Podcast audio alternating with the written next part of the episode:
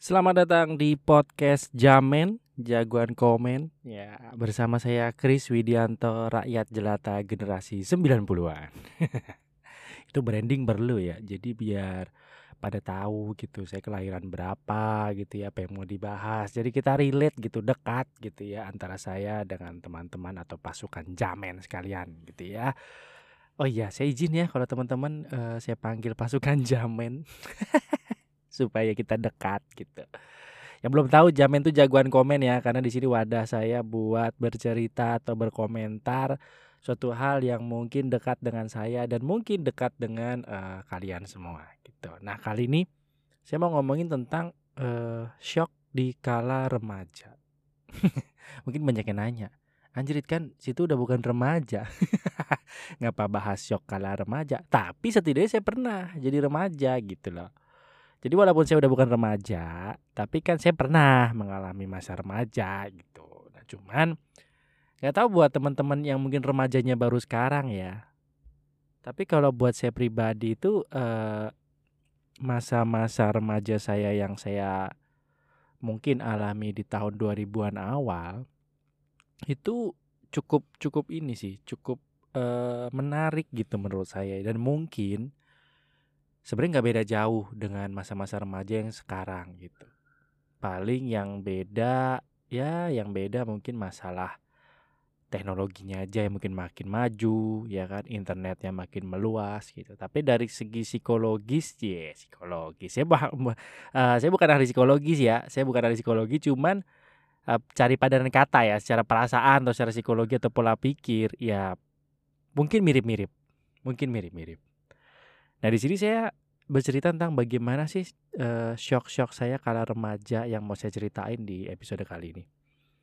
Jadi uh, saya pernah uh, saya kebetulan sekolah pindah-pindah ya. Tetapi setidaknya saya pernah tuh ngalamin SD sama SMP tuh di Jakarta. Sebelum akhirnya SMA saya uh, pindah ke luar kota gitu. Nah, shocknya tuh di sini gitu dan mungkin ini bisa jadi pelajaran buat kita semua khususnya buat kita-kita yang mungkin uh, mau jadi orang tua, calon orang tua ataupun yang udah jadi orang tua tapi anaknya masih kecil gitu ya, belum remaja ataupun buat pasukan jamin yang sekarang juga mungkin udah punya uh, anak yang udah remaja. Ini mudah-mudahan relate gitu ya. Yang pertama gini. Saya tuh berangkat dari SD negeri yang kelasnya itu boleh dibilang kelas kelas kelas bawah lah ya kalau saya mau boleh bilang secara saya bingung padanan katanya ya kelas menengah gitu ya, mungkin pas kali ya menengah menengah ke bawah gitu. Yang buat buat buat teman-teman gambarin biar bisa menggambarkan bagaimana suasana SD saya tuh ya isinya tuh banyak orang-orang tuanya itu pada ngontrak gitu ya. Pekerjaannya ada yang serabutan tapi pekerjaannya ada yang karyawan-karyawannya. Bergaji UMR lah pada zamannya kayak gitu ya dan sedikit sekali orang yang pada saat itu punya rumah di Jakarta orang tuanya gitu ya atau diantar jemput pakai kendaraan gitu ya pakai kendaraan pribadi of course. Banyak yang jalan kaki naik sepeda sendiri gitu ya kitanya naik sepeda gitu. Jadi mudah-mudahan kebayang ya di sebuah SD di Jakarta Barat yang letaknya di pojokan gitu. Jauh dari kata elit jauh dari kesan elit dan lokasinya pun boleh dibilang ya nggak terlalu di perumahan-perumahan yang gede-gede harus diakui memang SD-SD itu ada juga yang kelasnya gitu ya. Ada kelas yang elit kelas yang bagus gitu ya. Nampak lah sekarang mungkin dari fasilitinya fasilitasnya bahkan mungkin dari parkirannya dan segala macamnya gitu. Nah buat ngebayangin tadi saya berangkat dari SD-SD yang uh, pada umumnya SD negeri pada umumnya pada zaman itu. Akhirnya uh, tibalah ya lulus gitu ya lulus dari SD nah dulu itu uh, lulus dari SD tuh uh, zaman saya itu masih pakai sistem rayon. Jadi kalau dari SD Jakarta Barat diharapkan juga lanjut ke SMP di Jakarta Barat pada saat itu ya. Nah pada saat itu ya adalah list-list SMP Jakarta Barat gitu kan yang harus saya pilih pada saat itu. Dan ada juga beberapa berita atau informasi saya terima ini nih ranking-ranking SMP SMP yang terbaik gitu di Jakarta Barat ya yang namanya cita-cita pengen dong gitu biasanya kan uh, mendapatkan hal yang terbaik atau yang paling bagus pasti jadi kebanggaan akhirnya ya oke okay, saya coba untuk memilih beberapa pilihan SMP sesuai dengan yang terbaik yang menengah sama yang bawah gitu ya dengan inget ya saya SD loh Tapi pada saat itu mungkin yang jadi kekurangan orang tua saya adalah saya tidak terlalu diarahkan gitu ya. Istilahnya ya milih-milih dewe lah gitu ya, karena saya dari Jawa. Terus milih-milih dewe lah gitu. Ya udah gitu. Di, di, di usia sedini itu saya harus milih. Akhirnya milih sebuah SMP 1 2 3 dengan grade eh, terbaik menengah ke bawah itu ya, kira-kira seperti itu. Saya tidak mendiskreditkan bahwa ada SMP yang jelek, tetapi harus diakui juga pada saat itu semacam udah ada rankingnya gitu. Oh ini SMP bagus sih, SMP uh, menengahnya ini SMP yang yang paling bawahnya lah gitu. Terus saya ngikut tesnya gitu. Jadi dulu saya ingat banget namanya kalau nggak salah GT deh. GT itu singkatan dari General Test gitu ya. Isinya uh, tes-tes masuk gitu. Nggak kayak mungkin zaman sekarang dari nilai UAN bisa langsung masuk SMP atau SMP mana gitu ya. Atau SMK mana gitu. Dulu kayak ada tesnya juga. Jadi walaupun udah dulu nyatakan lulus SD masih tetap harus bersaing gitu ya dengan cara ngisi si soal. Dan akhirnya tibalah pengumuman dan saya surprisingly eh, nggak uh, nyangka juga keterima di salah satu SMP yang favorit pada saat itu tuh di Jakarta Barat gitu cukup mentereng dan apa ya bisa dibilang hmm, pada saat itu sih kalau tidak salah dia ranking satu se Jakarta Barat dan ranking masuk 10 besar atau lima besar di uh, seluruh Jakarta. Sementereng itu gitu ya. Jadi uh, bonafit lah pada itu. Wih bangga dong. Wih wih wih masuk di masuk di dan uh, bukan bermaksud sombong tapi mungkin mau nyombong. Pada saat itu walaupun banyak teman-teman saya yang punya pilihan yang mirip dengan saya atau sama dengan saya, oh milihnya SMP 1 2 3 ini gitu. Tapi banyak yang nggak masuk gitu, banyak yang masuk pilihan duanya, bahkan banyak juga yang masuk pilihan tiganya gitu. Cuman saya dari SD saya bisa masuk pilihan satu yang mana ini SMP yang favorit tadi. Nah, yang saya nggak tahu adalah ini SMP dihuni oleh orang-orang tajir.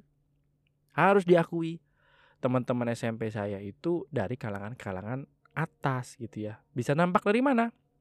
Nampak dari appearance-nya, penampilannya dong.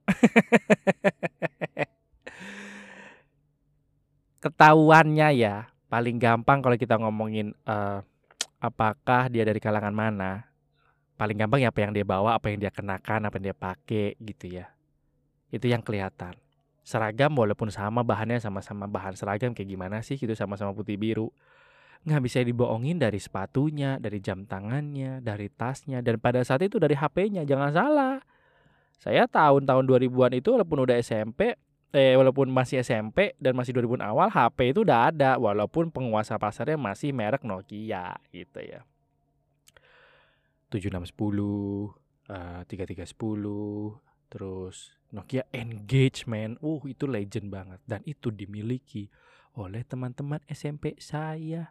Jadi situ bisa bayangin gak sih? Anda bisa bayangin gak sih kalau kita berada di lingkungan yang kita tuh dari kalangan orang yang tadi yang ngontrak gitu ya lalu terus teman-teman main ke, ke kontrakan satu dan satu dan yang lain gitu. Tiba-tiba kumpul di satu circle yang isinya wah bawa pada bawa HP tasnya itu merek-merek tuh ya tas-tasnya merek-merek zaman dulu tuh kayak Rip Curl waduh Billabong. Wah itu dah udah biasa gitu. Sepatu tuh merek Gosh gitu. Nggak ada sih sepatunya merek Bata kayak kayaknya belum ada atau saya doang. Kayaknya yang pakai merek itu gitu. Nah apa sih problemnya gitu ya? Kenapa yang cerita kayak gini gitu? Emang kenapa kalau dikelilingi sama orang-orang yang kaya gitu ya? Bukannya memang malah sekarang banyak orang minta atau mau berada di circle orang-orang kaya itu gitu? Kenapa jadi bingung? Itu nggak apa-apa bos kalau kitanya udah dewasa dan kita udah bisa memahami kehidupan asik gitu ya. Yang jadi masalah sesuai sama judulnya saya shock sebagai remaja.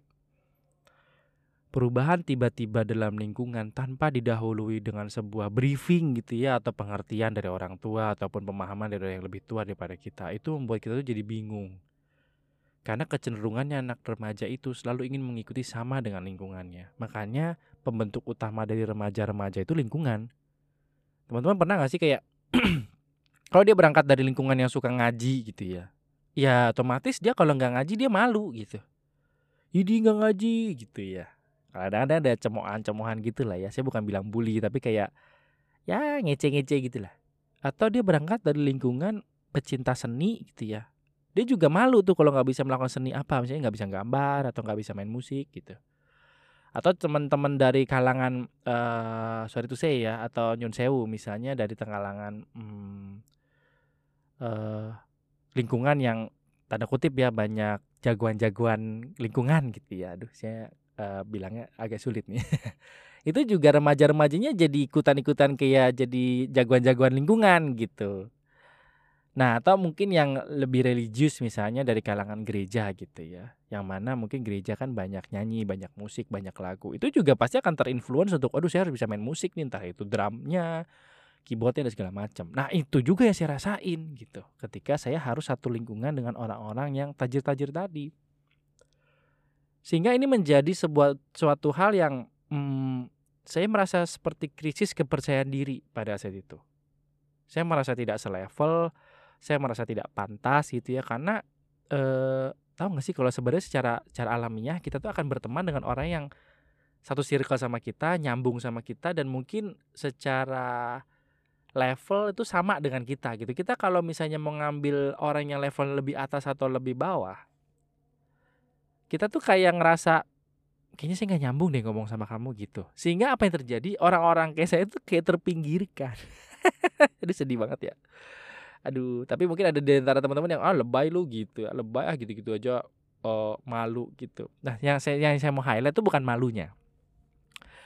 Malu itu adalah dampak gitu ya. Malu itu adalah dampak ketika perasaan ini nggak bisa menguasai bahwa aduh saya tuh harusnya nggak uh, di sini gitu. Saya jadi terbiasa nyaman dengan lingkungan saya SD yang mungkin banyak orang yang selevel sama saya gitu ya secara ekonomi appearance gitu ya penampilan ataupun secara uh, kasta orang tua gitu ya kalau bisa boleh ya level orang tua itu membuat akhirnya saya harus adaptasi. Nah ketika adaptasi ini saya nggak bisa gitu. Kenapa nggak bisa? Ya karena saya nggak bisa ngikutin gayanya. Sehingga nyambung dengan omongannya gitu.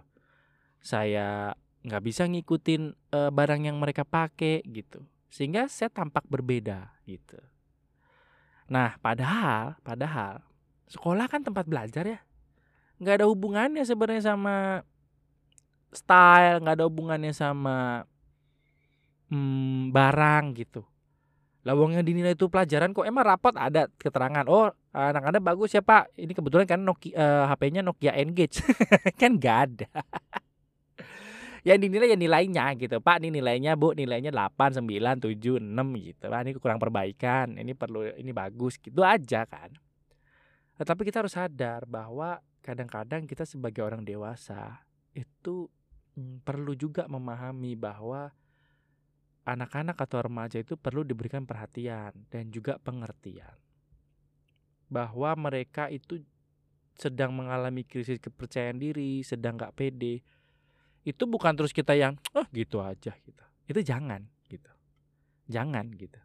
Karena menurut saya jadinya kita kayak hmm, akhirnya bisa jadi kebawa sampai sampai tua gitu bahwa dia selalu merasa inferior dibandingin sama yang lain. Saya bukan ahli psikologi sekali lagi ya, tetapi eh dengan teknologi informasi sekarang yang udah makin maju dan kita harusnya makin pinter dan makin gampang dapat informasi. Uh, saya yakin uh, perilaku-perilaku remaja seperti itu uh, berdampak pada jangka panjang kalau tidak ditangani dan juga akan e, bisa diobati kalau kita sebagai orang tua itu juga bisa ngasih tahu. Nggak semua nggak seorang tua deh misalnya teman-teman ada punya adik gitu ya punya sepupu gitu ya terus curhat gitu dengerin deh gitu. Mereka itu juga layak untuk didengerin. Pada saat itu sayangnya orang tua saya itu nggak paham-paham amat gitu ya tentang parenting lah tentang uh, bagaimana deal with uh, the worldly kita. Jadi itu kayak ya udah sih ada para sendiri ah, saya aja milih sekolah aja suruh milih sendiri orang tua saya pada saat itu terlalu sibuk dengan bagaimana menghidupi saya gitu. Karena ekonomi kita emang gak baik. Jadi eh shock di kala remaja ini saya yakin juga akan mungkin dialami sama teman-teman semua. Uh, saya harap teman-teman bisa melu- me- me- memaafkan ya bagaimana itu ada sebuah proses hidup gitu kalau saya boleh bilang dan nggak usah malu gitu. Jadi eh, kalau memang kita merasa ada hal yang perlu kita ceritain gitu ya ceritalah dengan orang yang tepat gitu. Dan apalagi mungkin sebagai kakak sebagai orang tua jika misalnya ada yang curhat aduh saya ini merasa ini nih teman saya begini gitu. Jangan disepelein kemudian jangan di, di hele-helehin gitu. Alah alah gitu ay gitu. Jangan gitu. Saya membayangkan ya ketika saya dulu merasa mungkin inferior dan mungkin saya cerita sama orang tua saya gitu dan orang tua saya mungkin bisa pengertian kayak ya nggak apa-apa lah wit gitu kan. Kamu juga uh, yang dinilai kan pelajarannya gitu yang dinilai kan uh, kemampuanmu otakmu gitu. Ya mungkin kita sebagai uh, keluarga ya bapak ibu mungkin belum bisa ngasih seperti mereka gitu. Tapi kan ketika rapotan yang ditanya bukan handphonenya apa gitu. Nah support support moral kayak gitu sepertinya perlu gitu ya. Sepertinya perlu menurut saya. Karena akhirnya terus terang uh, selama tiga tahun itu selama saya SMP ya alhamdulillah tiga tahun jadi nggak sampai nggak naik gitu. Itu saya merasa terus-terusan inferior gitu. Jadi saya nggak berani untuk menunjukkan kemampuan lain saya gitu. Ya jatuhnya kayak coba-coba untuk mengikuti gaya tapi low budget. Nggak bayang gak sih kayak misalnya nih ya misalnya nih paling gampang ya misalnya bejamannya itu itu tuh pada pakai uh, semacam wristband ya yang yang kayak handuk karet melar taruh di pergelangan tangan. Biasanya dipakai sama atlet tenis. Pada situ itu kayak ngetren banget gitu. Wih ngetren banget. Pakai merek Adidas, Reebok, ya Nike gitu. Saya nggak tahu tuh siapa yang populerin tapi pada pakai gituan gitu. Tiba-tiba teman-teman saya pada pakai warna merah eh warna hitam warna putih gitu. Dan nggak dilarang emang di sekolah karena zaman dulu mungkin ya itu aksesoris biasa gitu ya. Yang saya lakukan ya saya beli yang di abang-abang tukang uh, ikat rambut. Beli yang uh, kagak ada mereknya gitu ya. Nggak ada mereknya terus dipakai pas coba pakai di sekolah malu sendiri ya karena kualitas yang lima puluh ribu sama yang dua ribu kan ketahuan ya kan gitu Terus ya pada zaman itu pada pakai boxer boxer dan celananya diporotin gitu. Teman-teman saya boxer bagus-bagus gitu ya. Terus kemudian saya coba beli di Tampur, Taman Puring. Salah satu daerah di Jakarta ya waktu agak-agak pasar lah gitu. Beli yang murah-murah gitu. Sekali cuci ngelotok gambarnya pak Ya Allah Sablonannya langsung jadi bubuk Jadi pas dipakai tidak teman-teman saya bisa mamerin di boxernya merek apa sih? Jadi malu kayaknya sablonannya hilang pak. Aduh ya Allah malu banget dah. Nah akhirnya membuat aduh eh, nggak uh, bisa ngikutin gaya mereka nggak punya handphone itu juga tuh. Jadi kayak gimana gitu yang lain pada main engage gitu ya pada main handphone motret motret pada zaman itu bisa moto loh ya. Itu keren banget tapi hmm, akhirnya selama tiga tahun tuh saya merasa kayak useless. Nah itu perasaan-perasaan kayak gitu bahaya. Untungnya saya ketika pindah ke SMA saya balik lagi ke sekolah yang hmm, selevel lagi gitu. Banyak orang-orang yang uh, secara ekonomi sama dengan saya sehingga saya merasa percaya diri saya kembali gitu.